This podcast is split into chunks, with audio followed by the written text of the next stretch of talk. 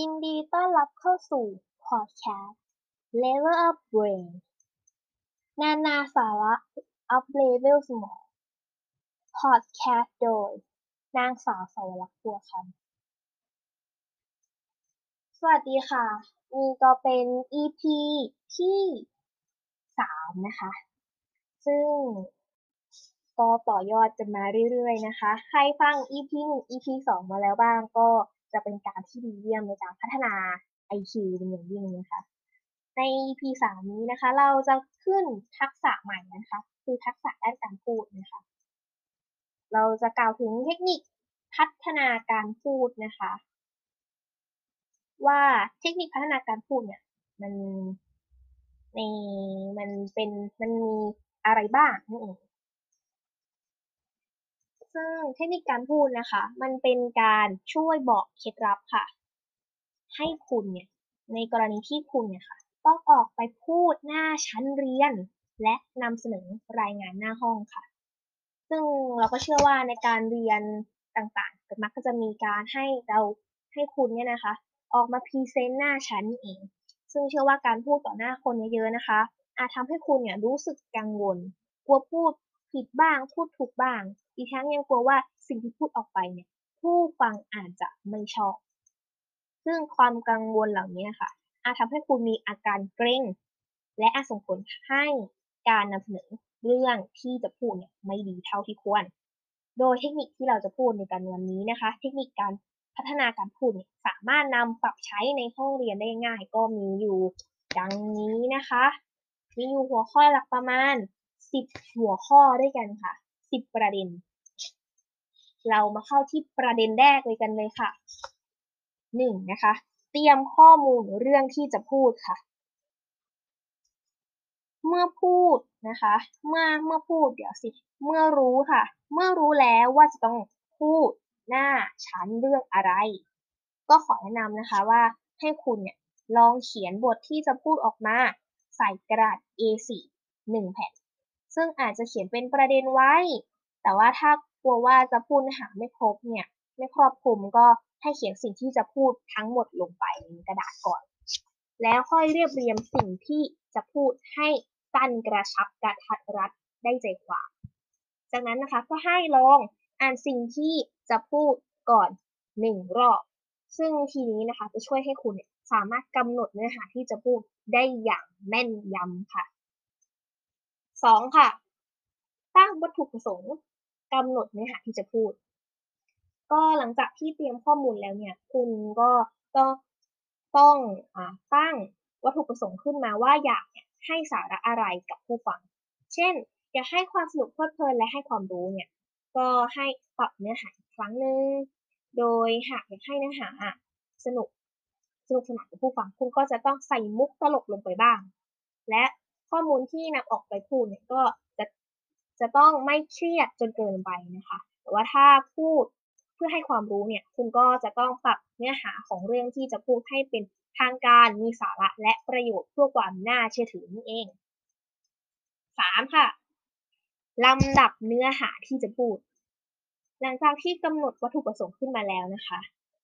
ว่าจะสื่อสารอะไรกับคนฟังเนี่ย ก็ขอแนะนำว่าให้คุณเนี่ย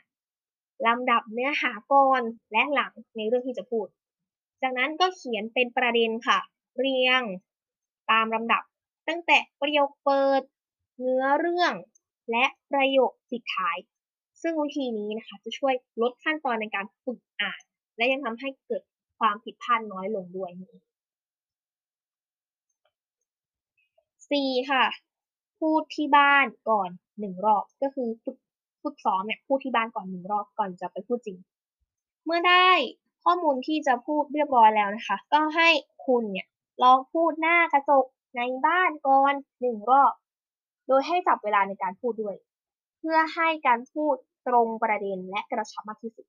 โดยการจับเวลาเนี่ยจะทำให้คุณรู้ว่าควรจะตัดเนื้อหาตรงไหนออกบ้าง โดยระหว่างที่ฝึกพูดเนี่ยคุณก็ควรจะมองกระจกเพื่อที่จะได้สังเกตท่าทางและวิธีการพูดของตนเอง แล้วก็ให้คิดว่าในขณะที่พูดนั้นเนี่ยมีผู้ฟังนั่งฟังอยู่ด้วย ซึ่งทีนี้เนี่ยจะช่วยลดความประมาทและสร้างความมั่นใจให้ ทั้งนี้นะคะหากรู้สึกว่าเนี่ยคุณยังไม่มั่นใจเนี่ย คุณก็อาจจะลองซ้อมพูดคนเดียวมากกว่าหนึ่งรอบก็ได้ ยิ่งฝึกซ้อมมากก็ยิ่งผิดพลาดน้อยนะคะห้าค่ะ ฝึกอ่าศึกษาห้าศึกษา วิธีใช้อุปกรณ์ที่ใช้ประกอบการพูดค่ะ ก็คือการก็คือการให้คุณเนี่ยเตรียมความพร้อมของตนเองด้วยการศึกษาวิธีการใช้งานอุปกรณ์ที่ต้องการใช้ในการประกอบการพูด โดยอุปกรณ์ที่ใช้ในการประกอบการพูดแต่เช่นเป็นไมโครโฟนขาตั้งไมโครโฟนโทรโขงอะไรพวกนี้ โดยวิธีนี้จะช่วยป้องกันไม่ให้คุณเกิดอาการกลัวและไม่กล้าจับไมโครโฟนเนาะ ซึ่งตรงนี้นะคะคุณอาจจะหมั่นซ้อมด้วยการฝึกร้องคาราโอเกะนี่แบบใกล้ๆตัวดูผ่อนคลายด้วยใช่ไหมซึ่งทีนี้จะช่วยลดความเกรงเมื่อต้องถือไมโครโฟนพูดหน้าชั้นเรียนแล้วก็ได้รู้น้ำหนักเสียงของคุณด้วยนั่นค่ะ แล้วก็ทั้งนี้นะคะนอกจากจะมีนอกจากวิธีการใช้ไมโครโฟนแล้วเนี่ย คุณก็ควรจะเลื่อนปุ่มเปิดปิดเบาๆ จากนั้นให้ลองนับหนึ่งถึงหนึ่งสองสามเนี่ยเพื่อเป็นการทดสอบว่ามีเสียงออกจากไมโครโฟนหรือไม่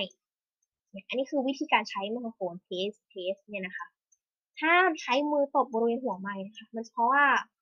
การ test ด้วยวิธีนี้มันจะทำให้เสียงเกิดเสียงที่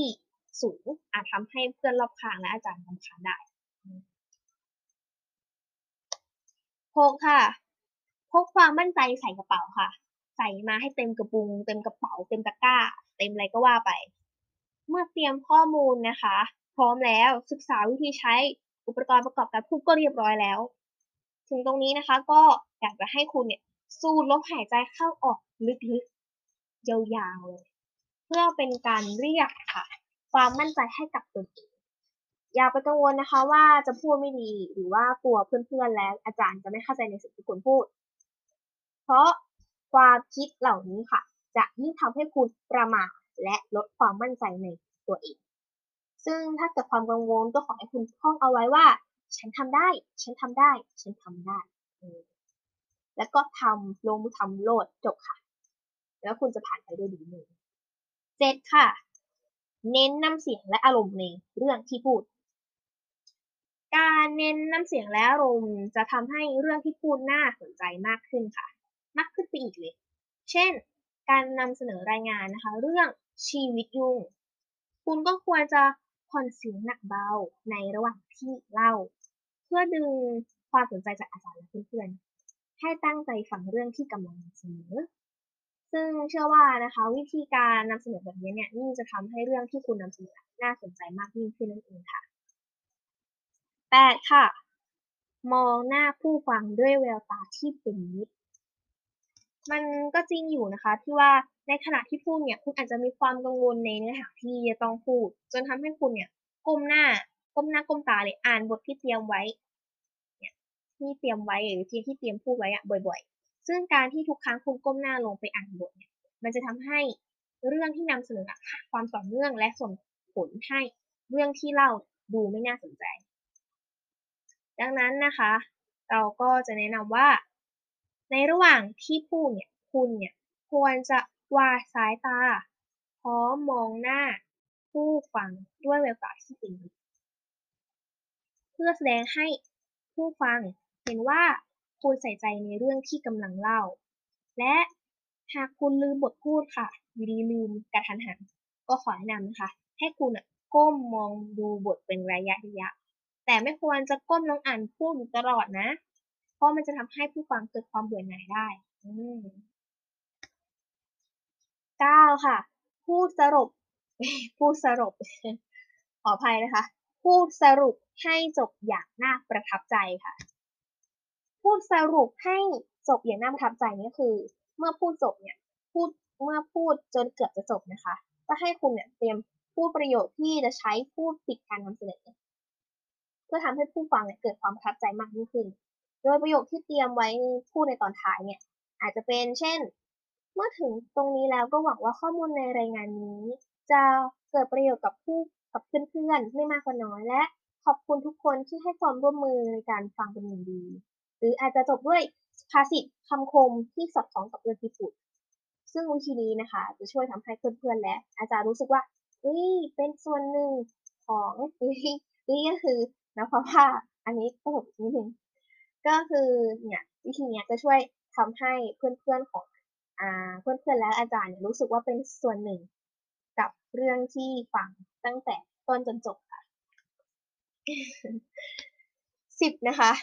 ข้อสุดท้ายแล้วค่ะ ประเด็นสุดท้ายละ เปิดโอกาสให้ผู้ฟังได้สักถามค่ะทั้งนี้นะคะ คุณควรจะเผื่อเวลาค่ะ เวลาพูดให้เร็วขึ้นเล็กน้อย พื่อเปิดโอกาสให้ผู้ฟังถามในสิ่งที่ยังสงสัย ไม่ต้องกลัวนะคะว่าเราจะตอบไม่ได้นะว่าคุณเนี่ยจะตอบไม่ได้ เพราะผู้ฟังเนี่ยมักจะตั้งคำถามส่วนใหญ่มาจากเรื่องที่ฟังซึ่งเพราะฉะนั้นนะคะ หากคุณเนี่ยเตรียมตัวมาดีแล้วนะ แล้วก็รู้ข้อมูลพูดเรื่องที่พูดอย่างละเอียด ก็ขอให้สบายใจได้เลยค่ะว่า คุณเนี่ยสามารถตอบคำถามได้อย่างถูกต้องทุกคำถาม แต่ในกรณีที่ไม่ทราบคำตอบจริงๆก็ไม่ต้องกลัวเสียหน้านะคะ ก็ขอแนะนำให้คุณเนี่ยเลี่ยงตอบไปเลยว่า ขออภัยหากคำตอบไม่ชัดเจน เพื่อขจัดข้อสงสัยเดี๋ยว หลังจากหมดชั่วโมงนี้จะรีบไปหาคำตอบเพิ่มเติมมาคลายความสงสัยให้กับเพื่อนๆอ่าเนี่ยตอบประมาณนี้นะคะก็ได้เช่นกันค่ะ ก็จบไปแล้วนะคะกับ เทคนิคพัฒนาการพูดนะคะ ทั้ง 10 หัวข้อไปด้วยกัน จากที่ฟังมาแล้วนะคะ มันก็เป็นวิธีเทคนิคที่ง่าย ๆ สามารถนำมาปรับใช้ในการนำเสนอหน้าชั้นเรียนได้นะคะ ก็ไม่ยากแล้วก็ไม่ได้ง่าย มันก็ไม่ได้ยากล้วค่ะ ต้องแต่ต้องหมั่นฝึกซ้อม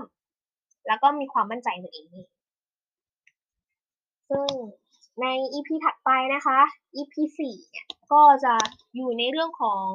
การทักษะการพูดอยู่นะคะ แต่จะเป็นของผู้พูดที่ดี จะต้องเป็นยังไง ใน EP นี้นะคะ ก็ต้องขอจบการนำเสนอเนาะคุยเพียงเท่านี้ค่ะ ถ้ามีข้อผิดพลาดประการใดนะคะ ก็ต้องขออภัยด้วยมีเสียงดังมีเสียงแทรกอะไรก็ต้องขออภัยด้วยเช่นกันค่ะ ต้องขอลาไปก่อนเพียงเท่านี้นะคะ สวัสดีค่ะ